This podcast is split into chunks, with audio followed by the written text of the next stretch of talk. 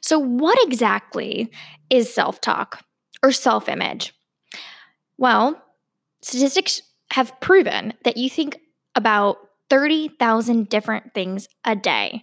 And out of those 30,000 things, 21,000 of them are usually negative. And they tend to be about yourself, your concerns, your insecurities, your comparisons. Now, that is unbelievable to me because I'm a pretty positive person.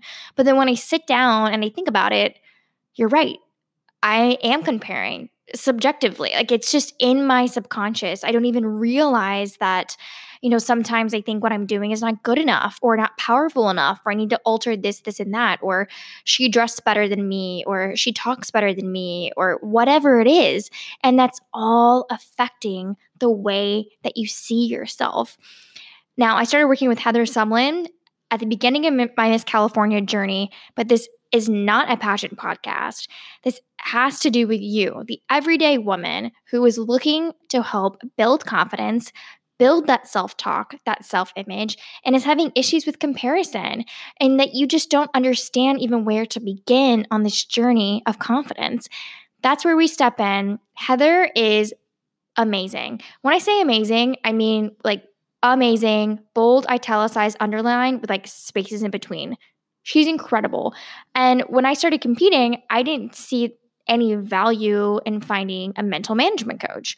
I put a lot of money toward pageant coaches, stylists, physical fitness, but not mental management because I didn't really understand what the purpose was and why it was so important. Well, Heather came into my life as a referral and I found out she is incredibly successful and has worked with people from all over the world.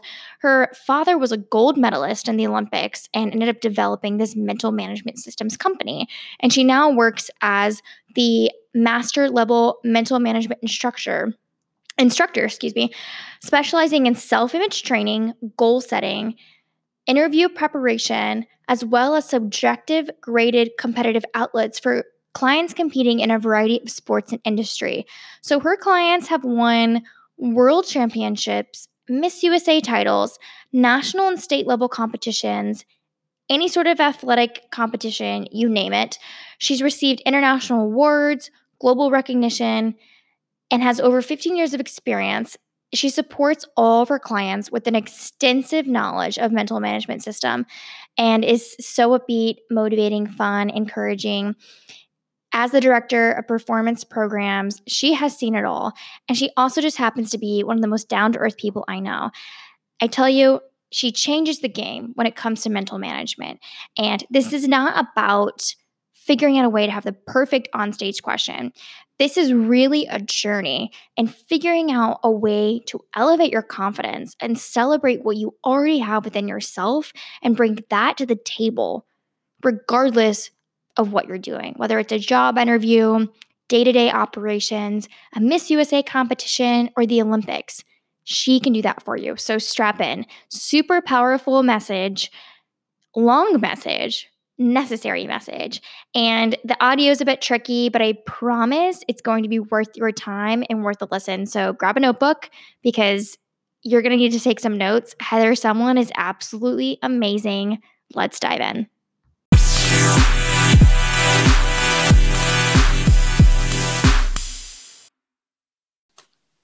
All right, everyone, welcome to the show. This is your host, Kelly Hull. I have a very special guest today, Heather Sumlin with Mental Management Systems. She's kind of a, a know all wizard behind all things mental management. Heather, welcome to the show. So excited to have you. Thank you. I've never been called a wizard before. That's so exciting. You kind you kind of are, to be honest. like anybody who starts working with you, our minds are like that emoji where the brain is like lifted off, like completely blown, because you just address all of these things that we don't like just people don't think about on a day-to-day basis. So we're like strolling through life i mean i never thought about mental management and i'm 27 years old and i've gone through a lot and you know done my own strength and discipline tests and taken leadership courses at the naval academy and then i work with you and i'm like well, crap, I've been doing things all wrong my whole life. So, so I'm very grateful to know you. Um, Heather, I know you and I have had a personal relationship for a while now, working together. But for those who maybe have well, one, never heard of you, never heard of mental management. Why don't you just give us a little background on how this all came to fruition? So, it's a really interesting story because mental management was developed by my father. The system that he created, he used to compete at world and Olympic levels in his sport. My dad was an Olympic rifle shooter. And the his first trip to the Olympic Games, actually, fun story. When he was little, he would they were studying the Olympics in school, I think about sixth grade and my father was slow, short, and uncoordinated. So, like, no kid was going to pick him on any team back then. Oh. And so they're studying the Olympics, and my dad's super intrigued by it because you could be the best in the world at something, and that would be so cool because he'd always been, you know, below average at everything physical. And when the teacher's talking about it, she says, You know, I bet someone in this class could be an Olympic champion someday. I wonder who'd have the best chance. And the kid sitting next to my dad stood up and said, Teacher, I don't know who'd have the best chance, but I know for sure who'd have the worst chance, and pointed at my father. no. Yes. But but see, here's the here's the deal. That was a turning point in his life because yes, we could assume that that kid's a bully and that was really not a very cool thing to say or do. But what my dad did is he went home and he told his parents, he says, I'm going to the Olympics. I'm not going to let someone else define what is possible for me. I'm going to choose that. And of course, I don't think my grandparents really thought, hey, he's going to go to the Olympics. I think they thought he was just talking, but they encouraged him, you know, read about it, learn about it, whatever. And a couple years wow. later, he was introduced to the sport of rifle, which is the only sport in the Olympics where you're trying to make the body stop instead of trying to make it go, which for a kid that spent all his time in the dugout, like just waiting to be able to go and play and sat on the bench in basketball and was never really much of an active person, this sport was a benefit to him because he could stand still all day long. And, and that's all you have to do, really, to be able to be the best shooter in the world. You have to be able to stand still and you have to be able to be very, very accurate. Um, and so it took a lot of discipline and a lot of hard work. And he made it to the Olympic Games in 1972, and which was really awesome. But and, he was capable. Like he had the technical skill to be an Olympic champion that year. He was his training with his partner. His teammate was the current world champion. No one could beat him on the planet. And my dad's wow. scores were in line and sometimes better than his teammate scores in practice. And my father thought that it was very possible that he could win the Olympics. But what he didn't anticipate and what he didn't prepare for was how he was going to feel while he was there. The pressure that he was going to feel, um, the fact that he wasn't going to be able to control his mind under that pressure because he didn't anticipate it and he didn't know how to mentally train. So he came home defeated. He brought home a silver, which is great, but it wasn't because he shot to his best ability. It was just because maybe at that time Americans were really good and we were dominating, and he just happened to shoot well enough to earn a silver, but he didn't shoot well enough to earn the medal that he wanted. So he interviewed Olympic champions to find out what they were doing differently about the mental game and he created mental management based on that. So it's the study of wow. winners. And that's kind of how it all started which is that's pretty exciting. crazy. Grew up with an olympic champion as a dad. It's kind of cool. Because he went on and he won he won the olympics in 1976 he won the world championships in 1974 in fact if you come to our office there is a a plaque with all of his world championship medals. From that one world championships he won 15 medals eight of them were gold so he be- wow. he became the number one ranked shooter in the world at that point. It's pretty cool. Wow. Pretty cool. That is see, mind blown. the emoji where my head is off. That is so crazy because I didn't even know that background story. You know, how like that one moment can define him and then just go on to pursue or pursue such amazing things. It's so crazy. And I think it's even more awesome not only to have a dad obviously that's an Olympic champion, but to have that kind of background in mental management as you're raising children mm-hmm. and like having that research done from all those winners and how they you know went on to excel in all of their different whether it's athletics or their communities that's really awesome to grow up in. And then you're doing the same thing obviously because you have kids and you're passing yeah. those tools on to them. And not only them but your clients all your amazing clients. So now you know you've he helped develop this company and you've established this program. And i know that you have several books and audio books but you know what is biggest thing you're seeing that changed the tide with mental management when people start working with you kind of what's the first area that you focus on know, it's interesting because um, I work with a lot of women, and it depends on what sport that they're participating in and what the needs are. I customize training based on the needs of the client. However, we have the system is the system. Um, mental management basically takes the three mental processes that performance is a function of. You have your conscious mind, which is your thoughts, your subconscious mind, which is your skills, and your self image, which is your belief in your ability. Um, it's what make you, makes you act like you, your habits and attitudes. So these three mental processes need to work together, they need to be balanced. And our goal is to help our clients become balanced. And what that basically means is your conscious mind needs to be focused on something that you determine that you want to focus on. You need to control thought. Um, before, during, and after a task, you need to be in control of what you choose to think about. The environment will give you unlimited things to think about. But if you are focused on what the environment is giving you, then your mental game is a variable.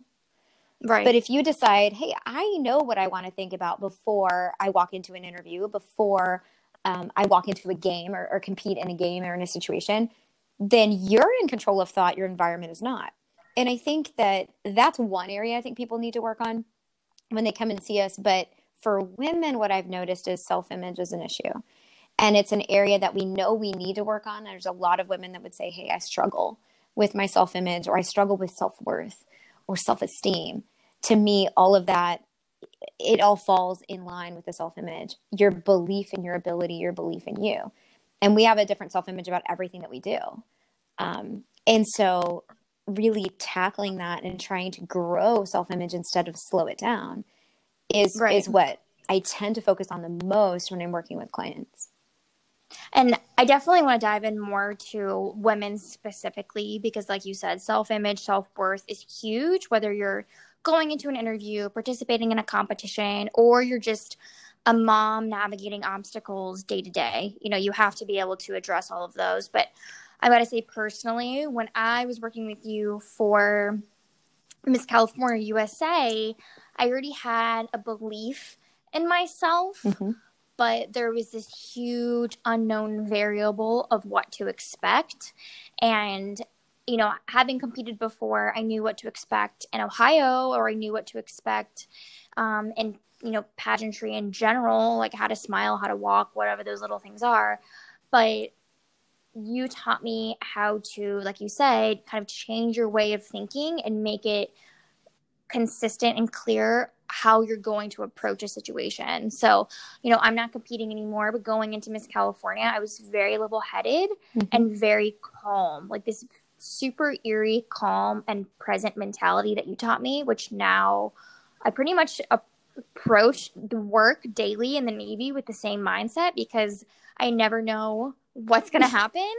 Like currently in a pandemic crisis, and like we still have to recruit, and I can choose either to be completely stressed out and fearful or you know have that clear mind and you know control what i can control. So for anyone listening that's all to say that her processes work and you need to dial in as she dives into these topics because they have really really worked for me which is amazing. So as you started saying you know there's a difference in how women are approaching their mental game. So let's just start with that self-image self-worth topic that you brought up. Mm-hmm. but you know if women have negative views or negative self-image what is the first way that you would attack this problem? I think the first thing to realize is how self image grows. Uh, because I, I think if you don't know how to improve it, then we can talk all day long about what's broken. But if you don't know how to fix it, it really doesn't matter. Um, you can focus all day long on a problem, but that's not going to provide a solution. And so, um, my goal when I'm working with clients is not to present a problem that I can't help them solve. And um, so, understanding how self image grows basically grows and shrinks based on imprinting, what imprints you give it. So the environment will give you something to think about. You will have internal thoughts. Those are all imprints. What someone else tells you is an imprint. The people that you hang around and the way that they talk to you, that those are all imprints. And so your Yeah. self image is a sum total of all of the imprints that you've received based on whatever the activity is that you're doing. So the idea is to change what those imprints are and to recognize that what I say, and I think one of the things that women need to work on in general, and not all women are this way, but based on a lot of the clients that I've worked with, is they're really, really good at being super complimentary of their best friend, but they're not very good at being complimentary of self. So the way that they talk to themselves is typically, well, I'm my own worst critic, or, um, oh, I'm really hard on myself. And almost as if that's a good thing. And I'm challenging people to look at it as wait a minute. If you are being negative to self and you are internalizing these negative things that you see in you, your self image is shrinking. It's not growing. Mm-hmm. And what happens is we will perform up to the size of our self image, not our skill level. So you can build skill all day long. You can become the best and the best at something. But if you don't believe you're very good because you've torn yourself down, then you're not going to perform in competition the way that you're capable because your belief is not there. Right. So you have to control thought. You have to control how you talk to you. And do you ever struggle with clients or that balance of becoming overconfident? You know, like there's people who might be insecure and maybe not have that self image, but what if I don't even know if these people would even work with you because they probably think too highly of themselves, but like what's that balance of confidence and then cockiness? Like once you've worked with Heather Sumlin and you're 10 sessions in and you're like, "Ugh, I can go take on the world now. Like, no, take a step back.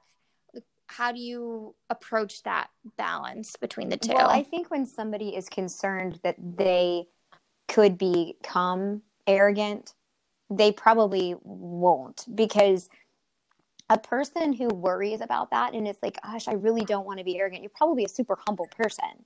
So you're not going to become arrogant just because you're you're talking nicely to yourself. Like that's not going to happen.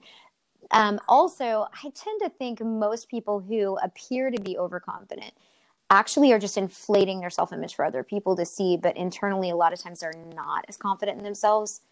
It's it's Right. just they're inflating it for others. They want people to believe that they're great, but internally they might not.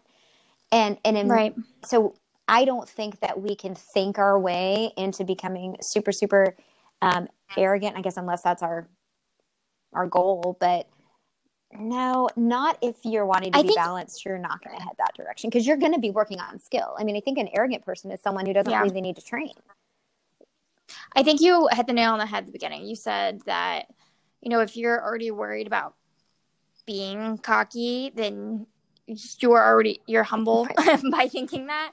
And the reason why I say that is because, you know, working with you, like you said, kind of the sum of all those parts or those those influences.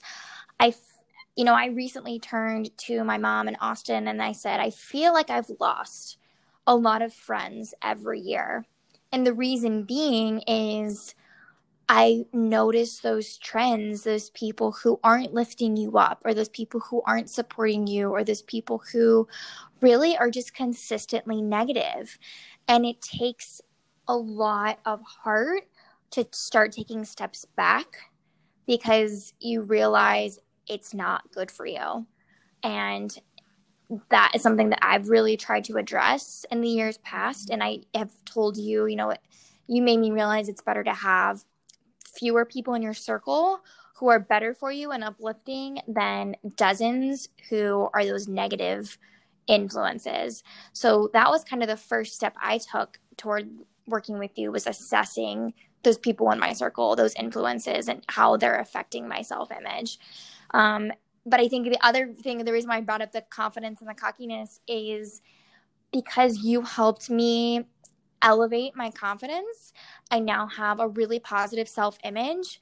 But sometimes for others who don't understand what it's like to have that positive self image, that's perceived as arrogance, maybe, or cockiness.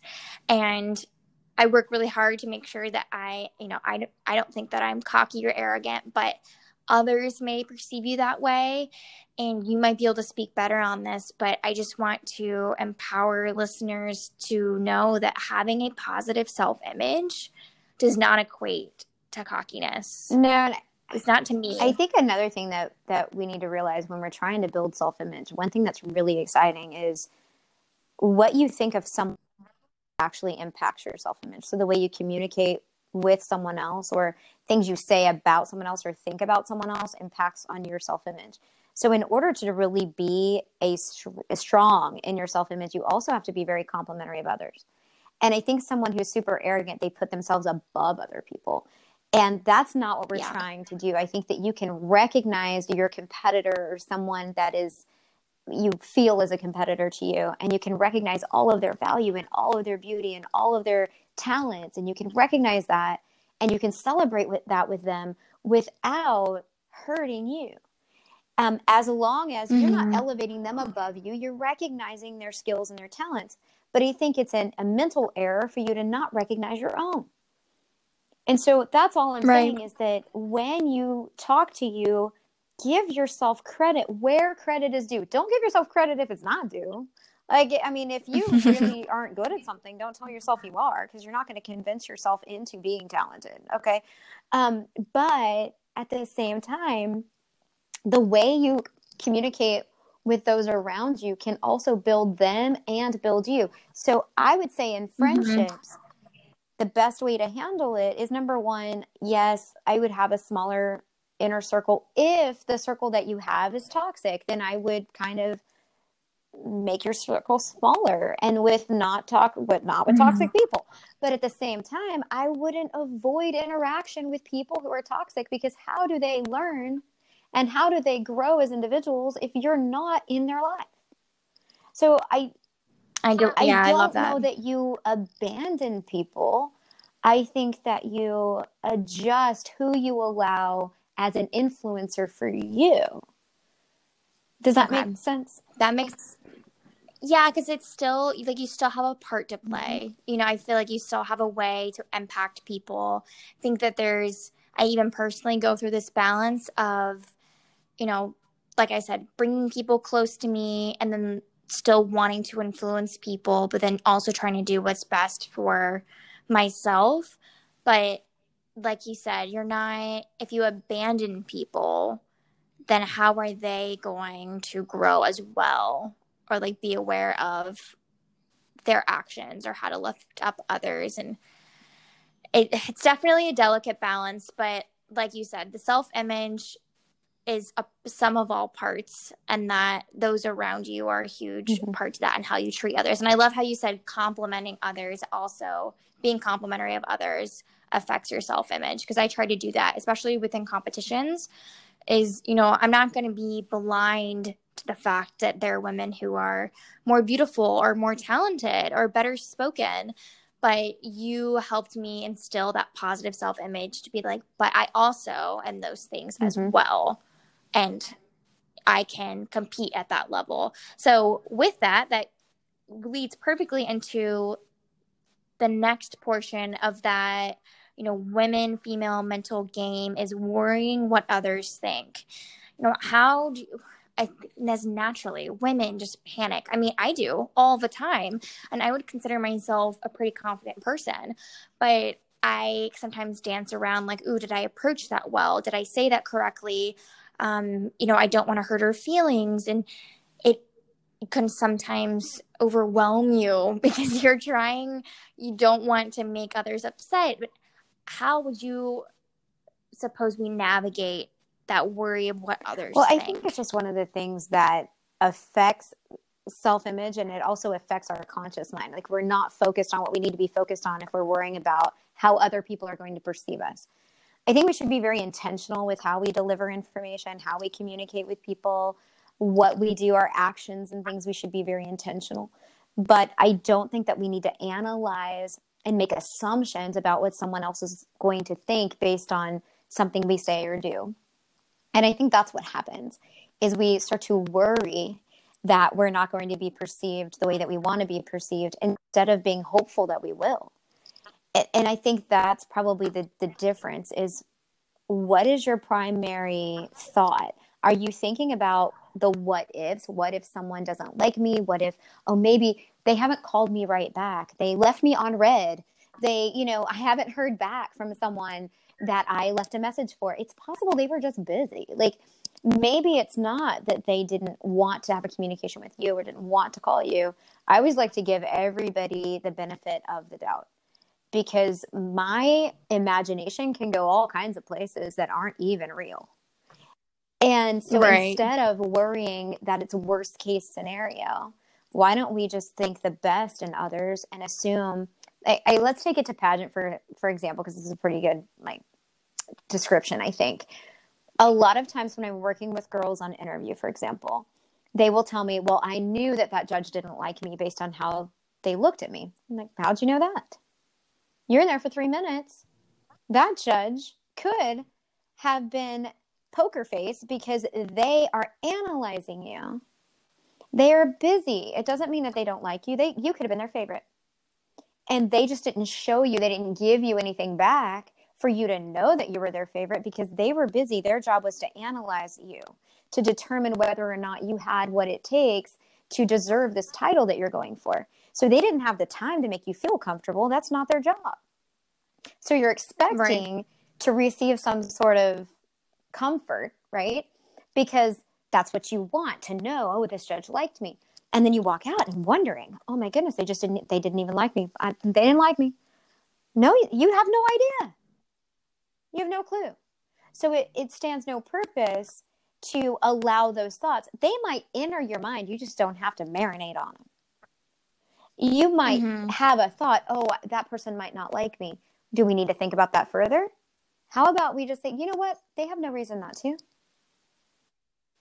and if right. you yeah and you, you can't change the mind of others if for some reason they decided that and you can't don't. read their mind you have no idea right. in most cases they're not even thinking about you at all because they're busy thinking about themselves so it's kind of silly in some ways to allow thoughts that you cannot be certain that what you're thinking is actual truth to dominate your brain Ugh, that's tough because we're all like natural warriors. We're just well, we're natural warriors with an A, but also warriors. Well, maybe you need to be, be a warrior, like, not a warrior. I, be a warrior, I, I not think, a warrior. I think one way to look at it is this way. Okay, can I do something about this potential problem? If yes, great. Let's go take action and do something about this potential problem. If I know for real it is a problem. If I if it is outside of my control, there's nothing that I can do about it then I need to replace the worry with something else. Maybe it, maybe I pray for that person. Right. Maybe I, you know, think of the the nice things about that person. Maybe I let it go and go do dishes or laundry because the Lord knows that probably needs to get done and not continue to worry. Something that I really struggled with and didn't really overcome until this, this last year was I was just consistently worried about in the Navy other people taking mm-hmm. me seriously.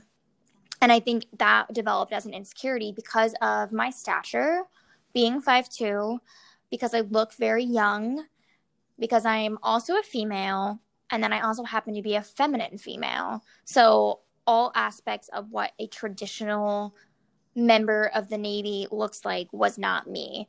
And and then also it proved correctly because I've been challenged every single time, whether it's the Naval Academy or by professors or by sailors or by chiefs or by my commanding officers. And I think now, instead of worrying when I report to a commander, when I'm delivering a brief, like, oh, I hope they take me seriously, I have enough confidence knowing they will as soon as they mm-hmm. hear me. Like it's not about the way that I look or it's not about the way that I am. And they might be delivering dirty looks the entire brief, but more than likely once they hear me speak and they ha- they understand my message, they will buy into what I have to say. So I now don't worry about it because it's not even more who cares what I look like or who cares if I'm wearing lipstick that day? Who cares if I'm shorter than every single person in the room? None of that matters and you were the person that helped me coin the phrase that power not is in your is not in your stature it's in the delivery of your message Mhm. so that's why i don't worry now anymore and i've become that warrior instead of the warrior I think we need to not make assumptions about what someone's going to think. And I think if you Yeah. are sold on what you're delivering and you know that you're speaking truth and that what you're saying is coming from a place of, I mean, obviously you want to deliver things in a way that's re- going to be able to be received. I mean, I would never advocate for someone being so bold as to be rude, right? But at the same time, Mhm. when you know that what you are presenting is important, then someone will probably listen. But if you're worried Mhm. that they're not going to listen to me because I'm 5'2, I'm 5'2 too. So, hey, man, and look at you out there killing it in your company i know I don't so I don't think that we need to anticipate what someone else is going to think when we're not in their brain. We need to choose to Right. believe that they're going to like what we're going to present. And we need to look at it I- when you go into an interview, you want to assume that they're going to like you. Why wouldn't they? and this is amazing on the topic it, it rolls right into Mhm. comparison you know as you also talked about before comparing yourself with others comparing yourself to the past all of those things i mean what would you say is the best way to avoid comparison right off the Well, comparison's get-go? a monster because basically what I see that happens with comparison is the moment that someone starts to compare themselves to someone else, they're taking their focus off of themselves and onto someone else, and they're elevating that person higher than them, let's say. Um, most of the time, what I hear is I hear this a lot in, in pageantry, but I think it happens in everyday life too, where they walk in and, oh my gosh, she's beautiful. Oh, well, I'm not going to win right and there's that that automatic she is better than me put myself down elevate her. Mhm. and that does two things that pulls us out of balance because we're supposed to be balanced right? We're supposed to be positive. We're supposed to our thoughts are supposed to be controlled by us. We're supposed to be skilled and we're supposed to have a really strong self-image regarding whatever task we're about to do. And if we start to compare ourselves to someone else number one our thoughts are not on the right thing. So we are out of whack there. We're unfocused. And then also our self-image starts to shrink. Because in most cases we're not comparing ourselves in a way that builds us it's usually oh my gosh she's probably going to beat me. She's beautiful more beautiful than me. She has more than i do. Oh i just want to hate her right? And it and it and it shrinks. Right. And then it makes it difficult for you to have a conversation with that person when they've done nothing wrong. There's nothing wrong with them. They might be your Might be wonderful. best friend if you would get out of your own way. And and i think that we Right. cannot be frustrated especially in situations where we are surrounded by people who are similar to us we can't be frustrated that they're similar to us. We have to be excited and empowered by that. Pageantry attracts like-minded people. It attracts highly ambitious women who are beautiful who are confident who are well-spoken and probably have a really awesome resume. There's a lot of similarities. And if you get upset that they're all there, that's the wrong way to look at it. Instead, you just look at us, I'm so excited to compete with these amazing women because this is a class to represent.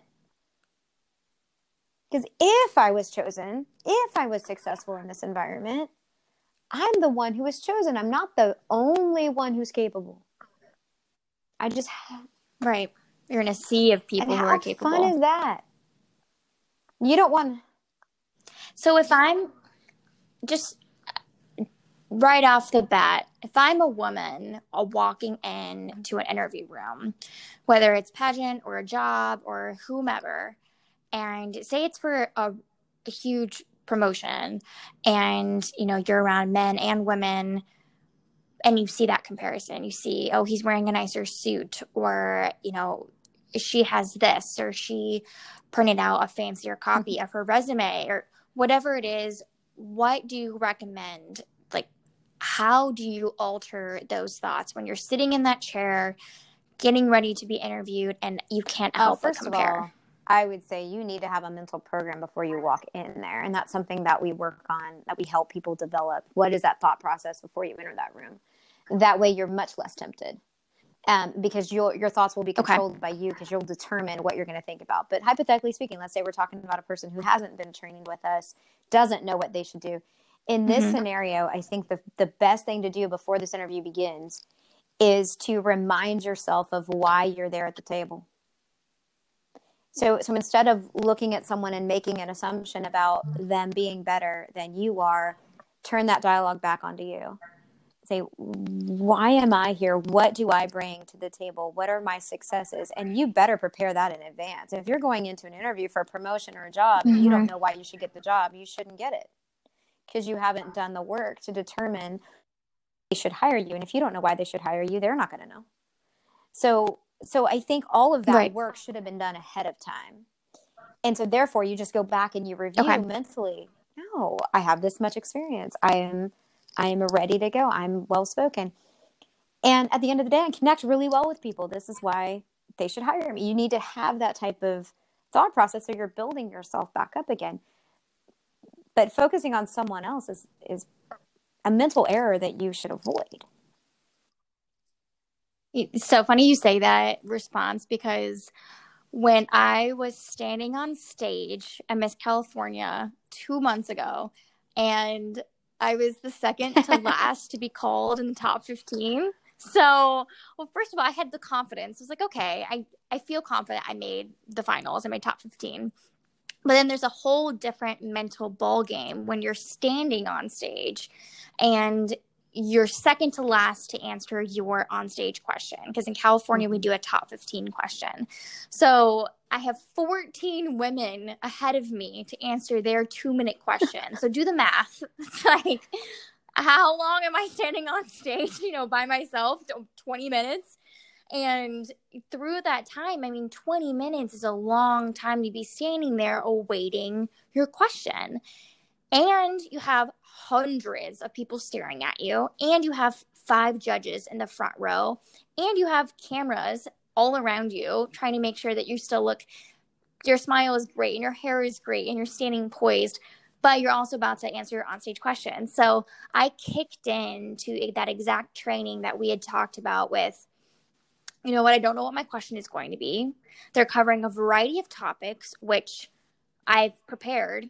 And knowing my luck, I'm going to get the one question that we haven't prepared. But I just started thinking about my skills. Everything that, you know, I feel confident I can speak on, the stories I wanted to make sure the judges knew about me, the things that I can bring to the table. I just started really almost going over bullet points in my mind and just stood there and had a natural smile because you never know what you're going to be handed or what sort of question is going to come your way. But I had the absolute confidence that regardless of what it was, I could handle it. And so 20 minutes later, you know, I finally got my question, but I never panicked because that's a long time to attack yourself mentally.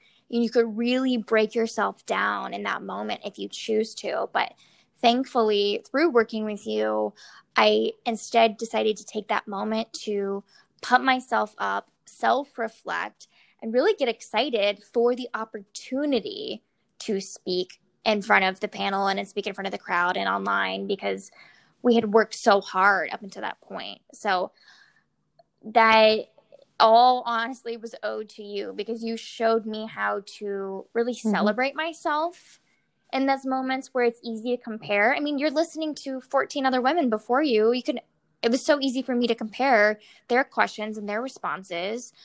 To be honest, I tuned out a lot of it because it was just easier. But I, that's I think what you told me to do, to be honest. Um, but instead, I was like, no, this is a moment to celebrate everything that I have done and succeeded in to get to this moment. And that takes a lot to mentally shift into that school of oh, thought. Oh, yeah. I know I know you would agree to that. So it's kind of pointless to get caught up in it. You know, you you can only control right. your participation exactly. in what you're doing. And so while you were waiting, you were controlling your thoughts. You were choosing what you should think about that would be the best for you, even though it was a long time to stand there. And I remember watching because I was on the webcast, I was watching. And um, and I remember thinking, when are they calling Kelly? Come on. And um, and then I knew you were going to be called. I wasn't worried that you weren't going to be called. I'm like, last is good. It's all good, you know. and um, but it was a long time to walk through those questions, and Mm. so kudos to you for being able to apply what you learned. That's always so cool, you know. Oh, thanks. That was that was you for sure. I mean, it's funny to look back now and think about the training you go through in all aspects of your life to get you to those moments, you know, to build that confidence, the the baby steps along the way and and you know, as we mentioned before we hopped on the podcast, you mm-hmm. mentioned personal self-talk. And that's exactly what I did in that moment was that personal self-talk and I apply it every single day before I let myself get stressed or panicked or worried. I have that moment where I'm like, wait a second, and I reflect and I stop. And this is a demon I think a lot of women are facing is they're not realizing even what they're saying to themselves every day. So, I mean, what do you recommend on that topic of personal self-talk? How do they Well, start I to turn that around? the one thing that I would say is to recognize whether or not your thoughts are helpful or harmful. You cannot have two thoughts at one time. So the conscious mind can only think of one thing at a time. So that's one of the principles that we teach. And if you're thinking about something that's helpful, you cannot at the same time be thinking about something that's harmful. So I think the first thing that I would say is is to Okay. recognize whether or not a thought that you're having about yourself is positive or negative. If it's negative, you want to turn it into something positive or you want to dismiss it. And and I think the first thing is to recognize how often you do it and to self-reflect and say, wait a minute, is this the person that I want to be? And one of the things that I that I tend to tell clients too is that um, especially if I'm working with a younger girl, my daughter's 15, and I work with a lot of teenagers, and I notice that for some reason, and I don't know if it's social media, I don't know if it what it is, but these young kids have a tendency to really be damaging in the way that they talk to themselves about themselves. And so I'll ask this question. I'll say, "Hey, do you have a best friend?" And they'll say, "Yeah, yeah, it's so and so." I'm like, "Great. Do you talk to your best friend the same way you talk to you?" Oh no, never. If you did, if you did, would you still have that best friend? And they'll say, "Oh no, no way." And I said, "Well, you're you're only guaranteed uh, Wow. in life. You're guaranteed to be with one human being your whole entire life, and that's you." And so, why would Yeah. you communicate with Wow. you in a way that you know would destroy a friendship? And that isn't that powerful? Like just to think, man, if I communicate Wow. with Yep. myself in the way that I would communicate with my best friend, I can build my my personal relationship with myself. I can grow my self-image and then I'm valuable to others. See, I feel like when we're super damaged and our self-image is super small, the impact that we can make is smaller. So, as Right. women, we want to be a positive influence on other people. We're nurturing by nature. And so so being able to Yes. communicate with self in a way that builds us and allows us to see the beauty that we have, we're going to be a much better influence on those around us. And if you're a mom, yes, we all fail, okay? I'm a mom. I have two kids. My son is he is off the payroll. He's 23 and um he survived my household and which is amazing. I am and uh, he's he's a teacher. He's successful. He's doing very well. But there was a long time when i knew i wasn't succeeding as a parent because we're going we're going to fail occasionally. But we're going to succeed so much more than we fail. And instead of focusing on the times you're like man i messed that up. Rejoice in the times when you got it right. I mean, I, I think that's something that we need to continue Wow. to do and it's it's not hard it's just it's the habit might be hard to start but once you start to realize man i can control how i communicate with myself and others and that's going to make my life a little bit better and that's going to help me reach my goals that's so cool That is so powerful. It has me thinking about every moment I talk to myself. I'm like, uh, is that as good as I talk to Mariah or to Jackie? Or like, I'm sitting, I'm like, is that, do I do the same thing? I don't know. But I mean, it's true in that, you know, sometimes I wonder if I'm, you know, am I talented enough to start a podcast or am I talented enough to start a business or do I have what it takes to lead sailors? And I now I'm kind of like, well, I believe that I do. We're going to test it and see how the world responds. But I mean, at least it started from within you know, whether my podcast fails or my sailors hate me, which I don't think they will, or they do. But, you know, I'm happy that at least I believed in myself I think, enough. I think just it. jump on that. And, you know, am I talented enough to start a podcast? Let me tell you something. Your present is not your potential. So where you start is not where you finish. And the fact that you've started, the fact that you've decided, hey, I'm going to tackle this and I'm going to start this and I'm going to invest in this way to communicate with people and to reach people and to help people, it's coming from an authentic place. Will you get better at it? Sure. I think you're pretty good now. I mean, I'm, I'm excited. This is fun. But yeah, I'm, I mean, I'm having a good time. Thanks, Heather. And you're, you're very easy to talk to. Of course, I know you too, which is helpful, but you're easy to talk to. I think that people will want to learn what you have to say and they'll want to hear from the people that you find to be influential in your life. It's really cool. And I, I think that just don't measure yourself based on someone else's finish line at your starting point.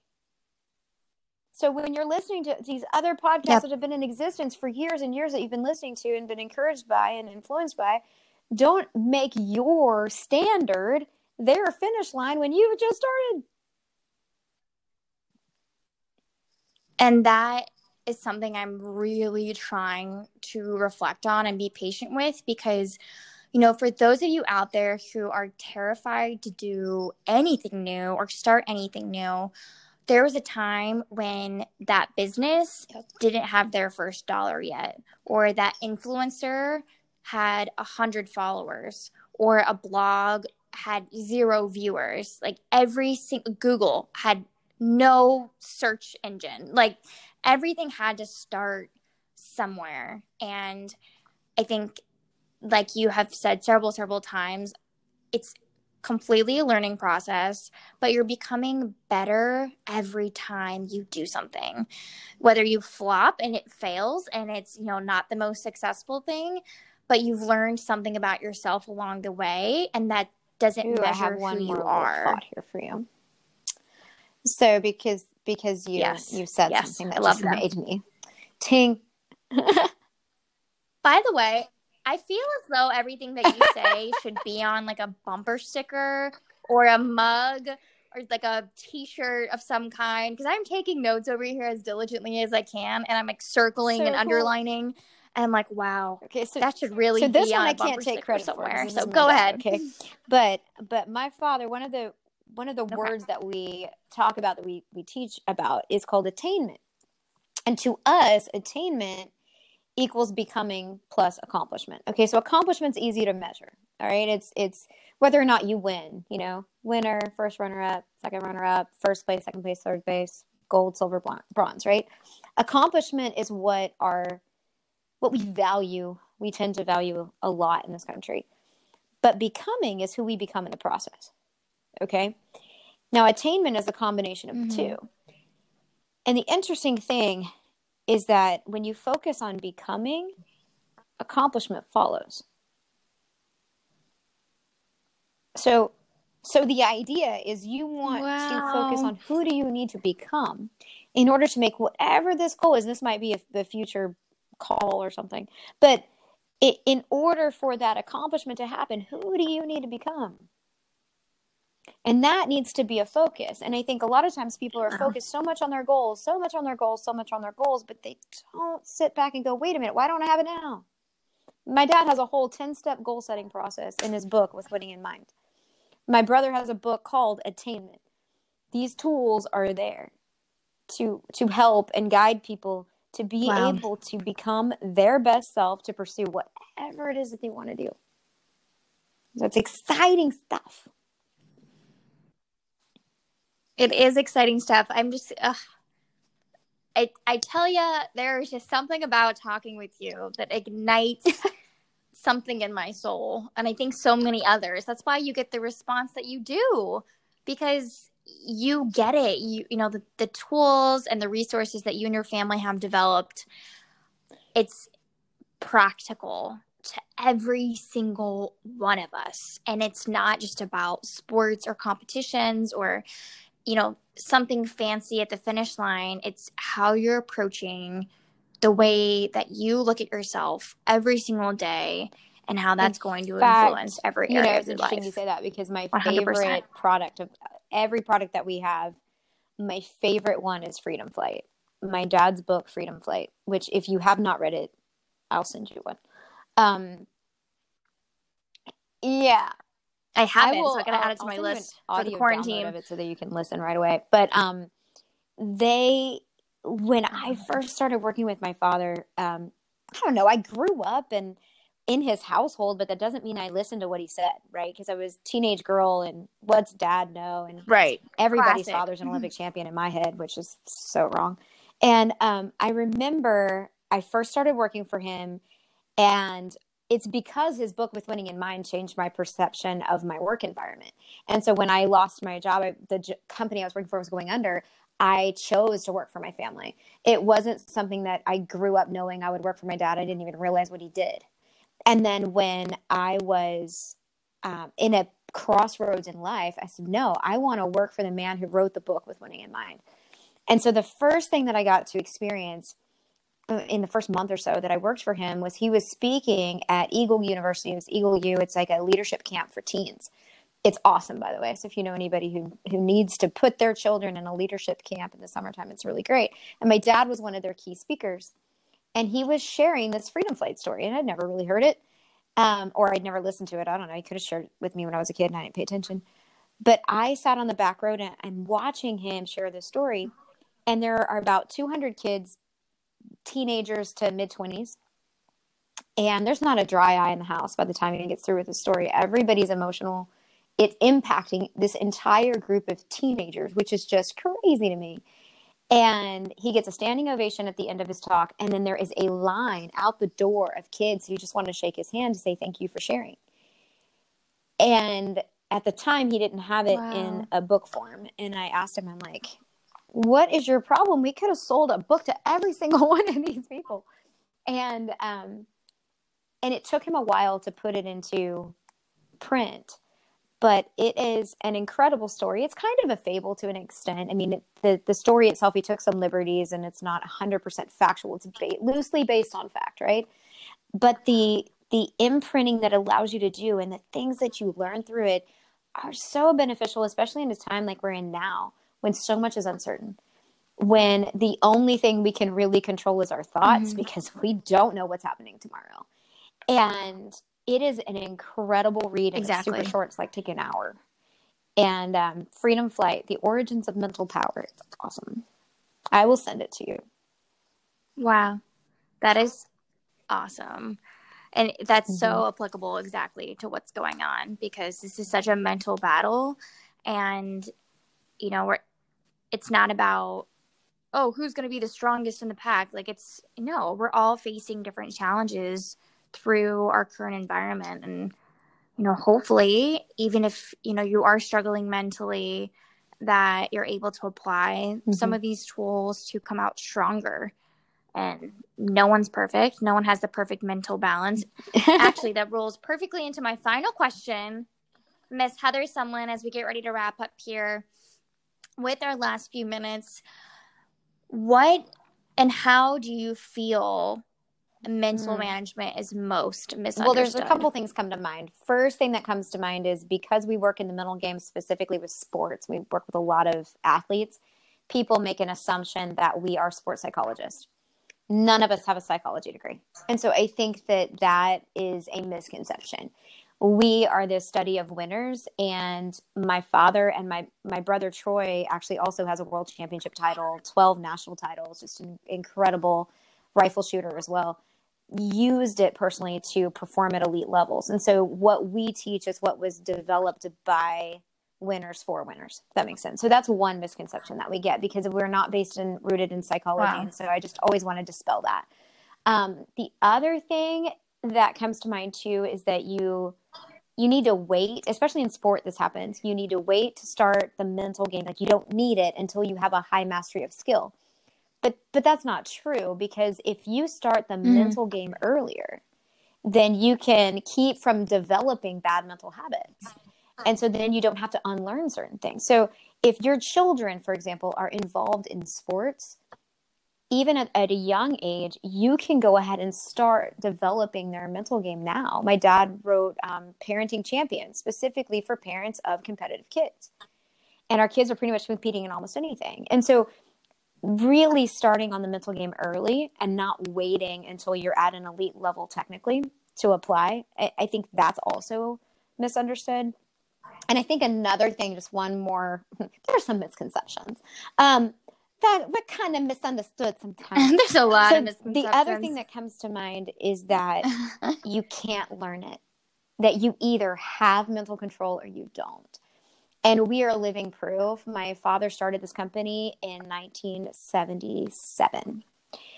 So we have been in business for a wow. very long time. The majority of my life, my father has been teaching this. He's worked with a lot of incredible people. He's worked with the FBI and the Navy SEALs and the Secret Service and people like that. I remember the Secret Service like being at my house, training with my dad when I was a kid. He's worked with um, so Olympians and world champions, PGA Tour players, just a wide variety of people. I just happen to work with women who want to be better at whatever it is they're doing. Um, but my my dad and my brothers have worked with some incredible people who use our system to be elite in their sport, but it's not just for those who are elite. It's for anyone, anyone who just wants to get better, be better, do better. It's pretty remarkable. Right. Wow. That I didn't know that. I've some... learned a ton through this podcast already. We've been focusing on pageant months. Woo! That is that's true. I know, which mm-hmm. there's a lot more to life than pageants, that's for sure. But I still am so grateful for the tools and the resources I gained in pageantry. You know, I'm not over here trying to pat myself on the back, but I'm definitely going to pat myself on the back because I feel like I did pageants right. Like I connected with the right people, I worked with the right people, I focused on the right things. I focused on just like you said, like making myself better, my my thought, my self image, my self worth, like all of that has influenced every area of my life, and I'm not competing anymore. So that helps tremendously as I move forward because I will never, ever, ever mm-hmm. wear my pageant gowns again unless you know there's some really fancy occasion like the Oscars, TBD. But I will use these skills every single day. And I do every single day. So, Heather, I'm so grateful for you. I'm so the only way we can hug now. Hug right now. I'm hugging my microphone. yes, I know it's true. Six feet apart. But um, real quick before we get off, you know, just please share how can people find you? How do they connect? So our website we have to, to mentalmanagement.com we'll give you a kind of our corporate site and then mentalmanagementstore.com if you're interested in any of the books and things like that. And then to reach me directly, you can just email me at heather at mentalmanagement.com. And our, our phone number in our office might okay. be helpful, although right now we're kind of not an essential business, so no one's there. But it's um, 972 899 9640. And again, my email is heather at mentalmanagement.com. Website is mentalmanagement.com or mental management store. And all the books are on Kindle too. So if you're a Kindle reader and you want to get something quick, like that's a that's also an opportunity. That is awesome. Oh, well, I am on Instagram. Instagram. You know, I'm I need to learn this whole social media thing. I'm telling you, I, I know. that's why I'm pushing people your way. I think that's all it is. Heather Sumlin. I don't even think that. I guess I could. oh gosh, just do Heather Sumlin because I I used my I went ahead and decided just to accept everyone because one day someone told me, "Hey, you shouldn't be private. You should be public." And I'm like, "Yeah, but I have pictures of my kid on there." And then I decided, well, oh well, fine. I just flipped the switch to be public, and I took a lot of the personal pictures off. So I'm just really running the one account, and you'll you'll notice if you go to mental to the mental. Um, there's a okay. mental dot management one. I think it's mental dot management or mental management that one will be more active soon, but that's for the company itself. For me, just follow Heather Sumlin. Okay. Heather Sumlin. Well, thank you so much, Heather. I'm so grateful for you. And I've got to end with this quote you said Your present is not your potential. That is so amazing. I need to get that on a cup tomorrow. But I'm grateful for you. Keep You're doing amazing welcome. things, Heather. I'm Thank you so much for being on the show. Future. Thank you. Everyone else, keep tuning in. Hope you walked away with these amazing tips on how to engage and how to practice amazing mental management. Um, tune into next week. Can't wait to.